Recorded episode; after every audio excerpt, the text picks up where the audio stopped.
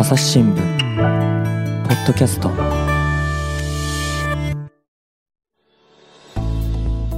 朝日新聞の神田大輔です、えー今回はですね東京経済部の記者土井新平さんに来てもらっています。土井さんよろしくお願いします。よろしくお願いします。で土井さんあの今回はどんなテーマのお話でしょうか？あのですね、うん。リーバイスのジーンズをですね、まあボロボロのものなんですけど、うん。それを再生するプロジェクトをですね、まあ足立区のもう小さな町工場が頑張ってるという話ですね。えーちなみにですね私が今見ている土井さんはですねスーツ姿なんですけれどもジーンズ履きますか、結構履きますね。えーリーバイス履く。リーバイス好きで、まあ昔から中学校ぐらいですかね、古着屋で買ったりですね。へえ、まえあ、あの学生時代には買ったリーバイスをこういまだにまあ履いてたりですね。あ結構。結構本物のジーンズ好きですか、まあそんな本物でも全然ないんですけど、まあ物持ちするんで、中学生で古着屋行かないですよね。行ってましたね。えちなみにどちらのご出身？あの、東京の、うん。あの、大田区なんですけど、ああ、なるほどね。おしゃれなところの生まれで、じゃあやっぱりそうなんか渋谷とかああいうとこ行ってたんですか？いえ、蒲田に行ってましたね。蒲田もいい街ですよ。この間もね、行ったばっかりですけれどもね、ちょっとあの想像よりも大きいんで驚きますけどね。はい。いや、蒲田の話はいいんですけど、足立区でしたね。そうなんです。えっ、と、リーバイスのジーンズを再生する。はい。お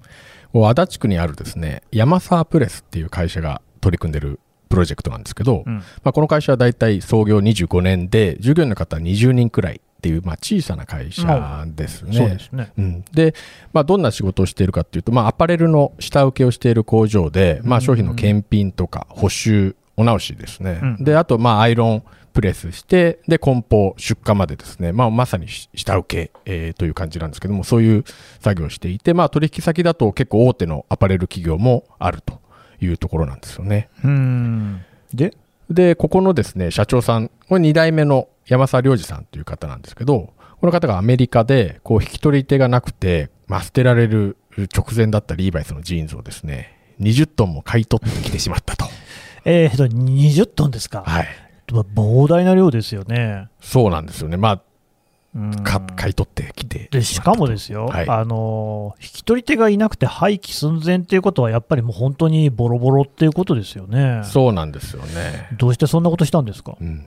一つはだから業界のですね、まあ厳しい状況っていうのが背景にあったんですよね。まあええアパレル業界だとまあもう長いことですね、こう百貨店であるとか、総合スーパーの衣料品とかっていうのはなかなか売れなくなってきてあいてですね。そうなんですか。はい。うんでまあユニクロとかですね、まあいわゆるファストファッションというのが台頭していて、うんっていうのも背景にあるんですけれどもかそうまあそうするとその、まあ、下請けとしてやっていたこう山サプレスの業績もですね伸び悩んでいたと、うんでまあそこでなんとか次の柱を探そうということで、まあ、2019年に山沢さんがアメリカのロサンゼルスに行ったそうなんですよなるほど、なるほど。そこでこう古着のですね仕入れ業者さんにこう、まあ、まさにそういう引き取り手のいないリーバイスの存在を聞いたっていうことなんですよね。しかし、あれですよね、確かにまあその今、ね、ユニクロであったりとか、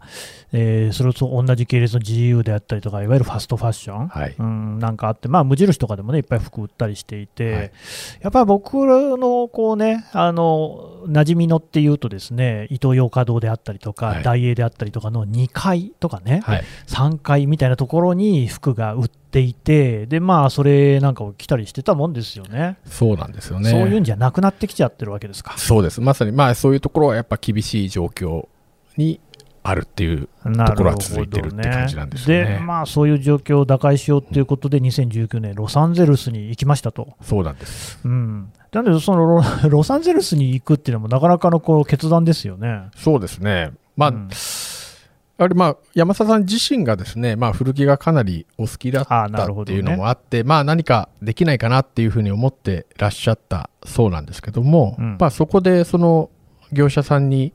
聞いたものがですね、まあ当時そのショートパンツが流行っていたそうなんですよね。で、そうするとそう古着のジーンズのうん、もう太もものところからまあ切るわけですね、ショートパンツにすか、なるほど。で、切って、まあその切り取られた方、うん。そのももからはいはい。足首のところですね、うん。そこの部分のこう筒状の生地がですね、うん。まあ買い取り手がいないと。まあ、それはいないでしょうね。いないですようね。ん。で、まあ使い道がないっていうことで、どうしようかって言われて、う んはいはい。じゃあ、うちで引き取りますと。それ、思い切りましたよね。そうなんですよいね。くらその元がリーバイスの501だったとてですよ、はい。だって輪っかのそのデニム生地なわけでしょ、そうです。どうするんですかね、それ。まあ、なんとかなるんじゃないかという 思いが、出口までは見えてなかったけれども、まあ、リーバイス501大好きだしす、ごいななんとかなるんじゃないかっていうことで決めた。そうなんですよね。なるほど。で、まあ、それが大体10トンぐらいあって、まあ、うんさらに10トンですね、うん。あの、買い取るんですけども、こっちの方は、まあ、一つの一本のジーンズにはなってるんですけども、まあ、股の部分に穴が開いていたりですね、うん。まあ、ひどく汚れたりしていて、うん。これもまあ、あの、東南アジアとか、あの、ヨーロッパの市場でもこう、引き取れ手がいなくてですね、うんうん。ちょっとボロボロなので、なかなか古着屋さんも手が出せないような、ものが、まあ、さらに10トンぐらいあって、まあ、これも買い取りますと。うん。いうことで、計20トンですね。まあ、大体3万5千着ぐらいだそうなんですけども、だからその合計で20トンですね、はい。そのまあそのね、引き取り手もないようなものだっていうことですから、こういう言い方もなんですけれども、本来であればですよ、廃棄物としてですねお金を払って引き取ってもらう、ゴミとして処分するっていうようなものじゃないですか、はい、日本に持ってくるだけだって結構な輸送料かかりますよね。そうですねい。やー、やっぱ思い切りましたね。思い切ったんですよね。やっぱまあ、そこはなんとか、その時にはもう、まあ、心が動かされてしまったっていうふうなことをおっしゃってましたけど、もうなんとかしようということで、あの、買い取ったそうなんです。ただまあ心が動いたってことはやっぱりそれなりにこう腕に覚えがあったりしてこうしようみたいなのがあったんですかね。なただですね、なかなかこう、まあ、再生させるノウハウ自体はなかなかなかったとえないんですか？いうことなんですよね。ないのに引き取っちゃった。はあそうなんですなるほど。で、まあ、ただですね、まあ、あの、補修とかですね、まあ、うんお直しの部分では非常に、あの、スタッフの技術力が高いというふうに思っていたので、まあ、なんとか、その、リメイクできるんじゃないかというふうに、こう、思っていたというふうにおっしゃってましたね。うん。うんまあでもそれ思っていてもね実際にやるっていうのはまただいぶハードルがね違うんじゃないかなと思いますけれども。そうなんですね。で、うんまあ、ただその、もうそもそも再生する前に、その、記事をですね、なんとかしなくちゃいけないんですよね。はいあの、まあ、汚れとか穴とかがすごいので、なるほど。で、私もこう工場でこう積み上がったジーンズの一部をですね、まあ見てきたんですけど、まあ、まあやっぱりすごい量で、うんまあ汚れとかも匂いとかも結構ついてるなという感じでしたジーン。ズってそういうもんですからね。そうですよねうんで、まあ、もともとでどうしたかというと、そこの、もともとですね、まあ、ヤマサプレスで家庭向けの洗濯の代行業をされてたそうなんですよね。なんかそこの技術をですね、まあ、もう一回使おうっていうことになって、こう、環境に配慮した洗剤に、まあ、半日つけた上で、それをですね、まあ、台の上に乗っけて、うんブラシで手でゴシゴシと、手作業で洗っていくと。大変ですね。もう現場を見せていただいたんですけども、あの従業員の方たちがもう丁寧にですね、うん洗っておられました。それで、まあ、それを、おえー乾燥機にかけて干して、きれいにするとうんいうことなんですよね。うん、でもそれだけだとね、ちょっと綺麗になった、まだでも、ね、引き取り手のない生地ってことにはなりますよね。そうですね。なので、まあ、その生地をですね、つなげて、まあ、あるアパレルメーカーに持ってったそうなんですよね。うんそしたら、まあ、一枚一枚違うので、まあ、それはそうですよね。一枚一枚違うと言われてうんしまって、そうすると、まあ、量産には向かないので、うんごめんなさいっていうふうに断られてしまった。まあそうでしょうね。そうですよねうんで、まあ、じゃあですね、まあ、自分たちで何とかしようとうん。いうことを思って、で、山沢社長のですね、お知り合いで、こう、山沢さん自身がこう、中学の頃から通ってた足立区内の古着屋さんの店主さんと、まあ、渋谷のですね、古着屋さんの店主さんが、まあ、協力してくれて、うん。で、その方たちがこう、デザインを考えて、それをこう、山沢プレスの方がですね、従業員の方が縫って、こう、新しい、まあ、エプロンであるとか、ジーンズであるとか、そういった商品に生まれ変わらせるっていう取り組みを始めて、で、去年の秋頃ですね、工場の敷地内にショップもオープンしたんですよね。なるほど。うん。そこはまあ非常に、私も伺ったんですけど、うん。まあ非常に綺麗で、なんかジーンズがいっぱいあってですねう、んうん。なかなか、あ、こういうふうに生まれ変わるんだなっていうのがですね、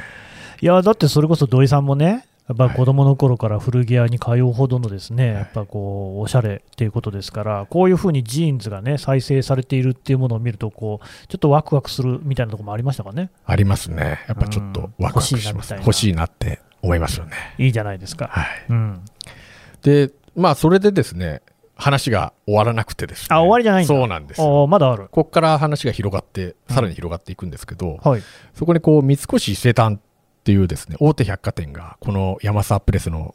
取り組みにですね、うん賛同してくれるんですよね。いやいや、そりゃ三越伊勢丹といえばね、もう大きな大きなですね、百貨店ですよ。日本を代表する。うん。はい。そこの、まあ、伊勢丹新宿店のバイヤーのですね、神谷さんという方がですね、まあ、紹介を者を通じて、こう、ヤマサプレスを訪れたそうなんですよね。うんで、普段だと、こう、あの、婦人服のバイヤーとかをされていて、で、まあ、本当だったら海外に買い付けに行ってる時期だったそうなんですけど、うん。まあ、コロナでなかなかどこにも行けないっていうこともあって、ほうほう。まあ、その中でお話があって、行ってですね、まあ、私と同じように、その、ジーンズの山を見て、うん。で、まあ、ただそこで、まあ、なんとか、このジーンズを使ってなんとかしようと、うん。こう業界を変えていきたいというふうに、こう、お話を、あの、直接、山沢さんにされたそうなんですよね。なるほど、これ、まあ、あれですよね、だからさっきもね、その環境に配慮した洗剤を使ったって話もありましたけれども、まあ、要するに、でっかいリサイクルですもんね。そういうことですうね。ん。だから、まあ、そこで、なんとか、そういうリサイクルを進めていくにあたって、まあ、ただですね、20トンもあるので、それがね、まあ、そう。うん、伊勢丹だけでは、まあ、なんなんともしがたいっていうところもある、ね。あってですね、はい。で、まあ、業界を巻き込んだ取り組みにしていこうとうんいうふうになっていくんですよね。そこで、こう、三越伊勢丹のバイヤーたちがですね、まあ、婦人服とか子供服、アートなんかを担当している方たちが、まあ、それぞれのこうブランドにですね、うんヤマサプレスの生地を使って、こう、商品に再生させるプロジェクトに参加しませんかというお話をして回ってですね。で、まあ、この夏の時点で、まあ、国内外の25のブランドが、まあ、賛同して、まあ、それで商品を作ろうとうん、いうふうにお決まったということなんですよ。あーそこら辺はやっぱり三越伊勢丹の力ですかね。そこの力もやっぱり大きいと思いますね。やっぱ橋渡しねになれるう力があるのかなという感じですうんね。25ものブランドが参加した。そうなんですよ。うんで、まあ、ヤマサプレスがですね、再生させた生地とかですね、パーツをそのブランドが仕入れて、まあ、医療品とか、まあ、雑貨ですね、うんアートとか、うんまあ、そういったさあの作品に、商品にしていくとうんいうことで、来年3月頃にですね、伊勢丹新宿店とかですね、あと、趣旨に賛同した阪急阪神百貨店とか、うん地方のセレクトショップなんかでも販売する予定になっているということです。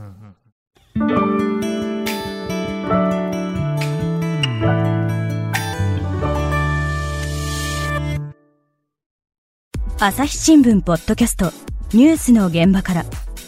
世界有数の海外取材網国内外各地に根を張る記者たちが毎日あなたを現場に連れ出します。音声で予期せぬ話題との出会いを。朝日新聞ポッドキャストニュースの現場から。それにしてもですよ、もうここまでね、こういう動きが広がっていって、そのまあね、501の、ね、記事を使っていろんなものを作ろうという、その賛同の動きが広がっていったって、ね、これってどういう背景があるんですかね？やっぱ一つはですね、アパレル業界の、まあ、この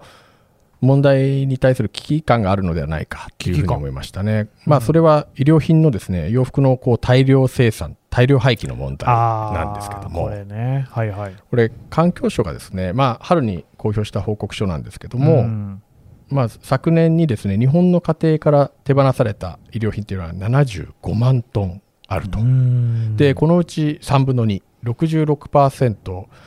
の49万トンが廃棄されてしまっていると。うんで、古着などでリユースされたのが20%。うんうんで、リサイクルは10 14%の、まあ、10万トン程度うんに過ぎないと。うんうんで、まあ、業界としてもですね、やっぱこの問題になんとかしなくてはいけないという思いはですね、広がっていて、で、うん。神谷さんご自身もやっぱり過剰生産であるとか、大量廃棄の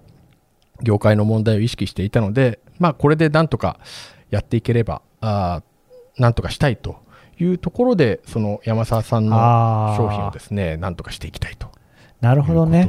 ですよね。そうかそうか、だからその、まあ、25のブランドが参加したって話でしたけれども、それぞれにやっぱりその大量廃棄の問題っていうのは心を痛めていて、はいなんとかしたいなと思っていたところに、こういう話があったんで、じゃあ、私もっていうことで、話に参加しやすかったと。そう思いますね。いやー、これね、そうなんですね、さっき、だからこのね、何十マントンっていうのがなかなか分かりにくいですけれども、うん、あのこの元のになったね、リーバイスでいうと、これなんか3万5000着で20トンっていう話でしたよね。そうですね。万トンっていうことですから、はい、もう、えーと、単純に比較はできないとはいえ、えーと、それが万トンになっていること、1万かけてるってことだから、はい、3万5千着に1万かけると3億ってことになってきますよね。はい、それだけの数、いや、まあ、実際にはもっと多いんでしょうけれども、うん捨てられちゃってるっていうことですよね、うん、おっしゃる通りですね、だから非常に大きな問題にはなってるということですよね。いやそうですよね。うん。うんうん、で、まあ、だから今回で言うと、まあ、20トンということなので、まあ、今、紹介した数字から言うとですね、その全体の廃棄されるあの医療品に比べると、まあ、ビビたるものではあるんですけども、まあ、まあ、ただ、その業界の企業がですね、まあ、小売店とか、まあ、ブランドがですね、まあ、横につながって、まあ、一つのことに取り組むという意義としては、非常に大きいのかなと思います。まあ、三越伊勢丹と、まあ、阪急阪神百貨店も、まあ、ライバル同士ですから、まあ、そこが同じプロジェクトに賛同して参加していくっていうことは、あの意義はあるのかなというふうに思いました。これね、だってそもそも、じゃあなんでえ、大量廃棄が行われているかっていうと、やっぱりこうブランド間の熾烈な競争があって、でそれぞれの季節に新しいデザインの服が出て、それに合わないものはバーゲンで売られ、バーゲンでも買ってもらえないものは捨てられていくみたいな流れがあるわけですよね。そうですねだからまあ、一種その、そういうこう競争関係の中での起きてくる大量廃棄みたいなことに対して、やっぱり、いや、このままじゃだめだっていうようなあ心の、ね、動きっていうのがその各企業、各ブランドにもあったっていうのはどこなんですかね、うん、そうですね、そう思いますね。まあ、だからこそその、まあ、今回のプロジェクトももう単発で終わらないでこう続けていきたいということはこう山沢さんもですね伊勢丹の神谷さんもおっしゃっていたので、まあ、そういう取り組みが広がっていくといいかなというふうに思いました。なんかつまんないこと言うようですけど、今回これで、ね、再生されたものがまた売れ残って廃棄されるなんてことはないといいですよね。おっしゃる通りで、でまあ、そこもやっぱり考えていて、やっぱり今回あの、再生させる商品についてもですね売れ残って、まあ、捨てちゃったら本当に元も子もないので、まあ、受注生産にするとかですね、まあ、ネットでも販売していくとか、広い販路で販売していくとかですね、そういった形で、あの、売れ残りが出ないように、えー、していくということでした。なるほど。なね、私あの、かつてイランっていう国でですね特派員をしてたんですよね。はい、でね、イランにもね古着屋はいっぱいあって、まあ、古着屋というかですねまあ、なんていうか、新興品じゃないですけれども、あの古本当、古着もあるんですよ、ただ、そればっかりじゃなくって、えーと、明らかに、えー、まあ、ファストファッションのブランドが多かったですけれども、値札とかついてて、あこれあの、完全に売れ残りだろうなみたいなものが大量に売ってたりするんですよ、はい、で。僕がいた当時のイランっていうのは、経済制裁を受けていたので、例えばアメリカとかヨーロッパの商品っていうのは、そんな簡単にはあの輸入できないんですよね。輸入した企業はあの制裁を受けてしまいますので、はい、じゃあ、どっから来てるのかっていうのを調べたんですよ。そしたらね、隣の国のイラクからコンテナで運ばれてたんですけれども、えイラクは別に制裁を受けてないですからね、だからそこに古着というか、多分もう廃棄品として送られてきているものがイランへ横流しされてたんですよね。イランの人としては別にそれあの、誰かが寄付したものですらないわけだから、別に喜んで着るわけじゃないですか、しかも安く手に入るっていうわけですからね。でなおかつ、その中にはあの、おそらくイギリスのチャリティーイベントで使われたんだろうなっていうタグがついてるものとかあって、なんかこう、古着というか、そういう衣類っていうのが、どういうふうにこう流通世界でしてんのかなっていうので、なんかすごい複雑な気持ちになったっていうことがあったんですけれども、うん、なんかまさにこんなね、あの着るものないって言ってる人とかいる中で、こういうね、何億とかっていう数が捨てられてて、それはどっかで止めないと、全くこう持続可能性のない話にはなってきますよね。いやおっしゃる通りですね。やっぱ、もうなんとかしていかないといけないっていうのは、まあ、思ってはいるんだけども、なかなか。なかなかね、うん、まあ、一つきっかけになるといいですそうですね。やっぱこれでも、一つのポイントは、この501ってところじゃないですか？ああ、もうそこはおっしゃる通りであると思いますね。やっぱまあ、リーバイス501っていうブランド力があるからこそ、ね、まあ、ここまで賛同が広がったっていうところも一つあるのかなと思いました。まあ私自身が、まあ先ほども話しましたけど、まあ長く履いていたりっていうところもあってですね、ちょっと憧れとかありますもんね。ありますもんねうんやっぱりそこの部分はあって、まあまさにそれでジーンズっていうのはまあ20年ぐらいは履いてますけども、まだ履けてるんで丈夫で長く履けるっていうところもですね、はい。あっていいかなというふうに思いました。なんかそうやって言うとね、さっきからの話っていうのは、割とそのリサイクルであるとか、SDGs 的なね、うん持続可能性がないとか、私も言いましたけど、流れ、あのね、ジーンズっていうのは、そうやっていう意味では、20年使えるなんていうのは、いいですね、持続するし。いや、その通りだと思いますね。まあ、うんジーンズは、まあ、魅力で言うと、その、まあ、色落ちしたりですね、そうそうそう、破れたりしても、まあ、それがまた逆にいいんですよね。魅力になるっていう。そう、珍しい服ですよね、そうなんですよね考えてみりゃなんかそこが、まあ、そのジーンズは、まあ、育てるなんていう言い方をしてですね、うんまあ、あの、青いまんま履いて、それを育てていって、少しずつ色が落ちたり、その人が動いた通り、例えばポケットにずっと何何か物を入れたら、うんその後のまんま色落ちすると。要はそういう、こう、うん人の、まあ、なんていうんですかね、うん暮らしを映す、それがまたいいっていうね。あー確かになかなか普通の服でそういうことないですからね。ないですよね。なんかそこの部分っていうのは、非常に良かったのかなというふうに思いますね。うんで、まあ、あと山佐さんがおっしゃってたのが、まあ、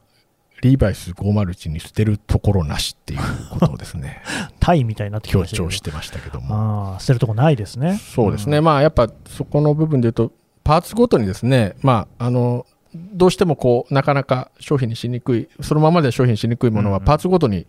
あの、切り取って、えーいるんですけども、うん。まあ、その中でも、まあ、あの、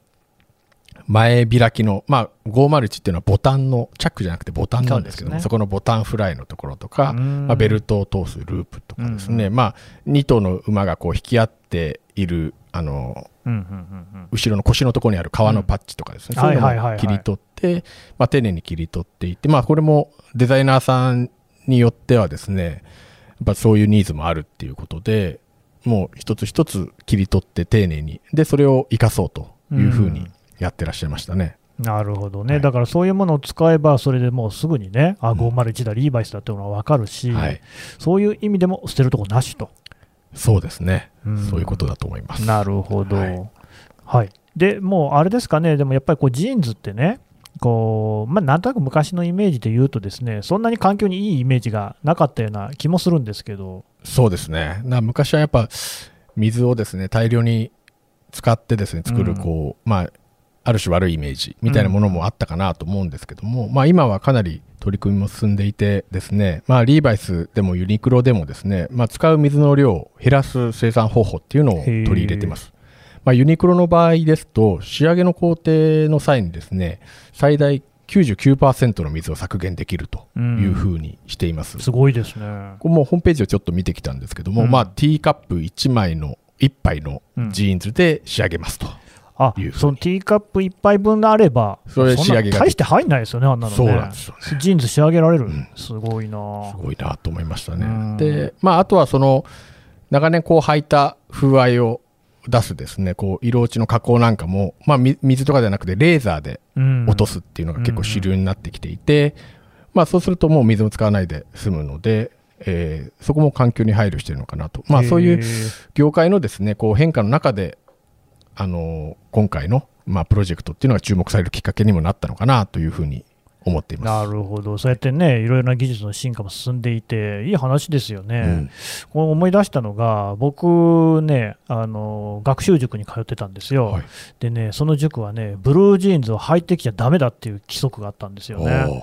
あの要するに、まあ、これ、僕が言ったことじゃないですよ、その塾の塾長って人が、まあ、ちなみに結構こう、右の思想の人だったんですけど、だから悪いっていうつもりはありませんが、あのブルージーンズっていうのは労働者の履くもんだと、君たちは勉強しに来ているんだから、そのようなものがあのジーンズを履くべきではないっていう、そういう言い方をしてたんですよ、ねな。るほど。なんかでも、それは割と極端かもしれませんが、ジーンズはそのなんていうか正式な場には履いてきちゃだめだみたいなのっていうのは、昔もあったし、今もやっぱりそういう感じってんあるんじゃないですかね。まあ多少はまあやっぱあるかなという気はだっ。て僕もなんか、ポッドキャストの仕事を始めて、議員会館に行くようになりましたけど、政治家さんのインタビューでね、やっぱりジーンズ履いてる人いないですもんね。そうですね。そこはなかなか難しいかもしれないですね。で、まあ、そのどういう記事がそのじゃあ環境にいいのかとかでね、はい持続可能性があるのかっていう話っていうのは個別あると思うんですけれども、なんていうか、そういうところももうちょっとこうね、こういう自由になったらいいんじゃないかなって気もするんですよね。確かにそれはうんあると思いますね。なんかね、僕はね、ちょっとね、派手なシャツ着てると、みんなね、アロハ着てんねって言ってね、言うんですけどね、僕はかりゆしを着てるっていうことがね、結構あるわけなんですよ。はい。かりゆしっていうのは沖縄に行っては清掃ですからね、はいちゃんとした服ですから、うんっていうようなことを考えたってですね、この着てるものを見てくれでなんかいい悪いみたいなね、その格式に合ってる合ってないみたいな判断するってのはこれおかしいんじゃないかなっていうね。そういう意味でもジーンズ、もうちょっともっとですね、こうやって、えー再利用であるとか、そういったね、SDGs 的なこう、ことで価値が高いものだなっていうことがみんなにこう知れて渡るとですね、いよいよ議員会館で着るっていうこともできるんじゃないかなっていうね、なんないいいですねなんないですか？ね。なるかもしれないですね。そうでしょ、はいなんかだから結局そういうことなんですよね、うんこうやってまあ再利用することももちろん大事だし、はい服の廃棄が減るっていうことはすごくやってほしいんだけれども、あそういうことがねあの自由な生活みたいなところにつながってくるっていうところに僕はすごい期待したいんですよね。そうですね。うんいや今回は本当いい話聞かせてもらったと思います。どうもありがとうございました。ありがとうございました。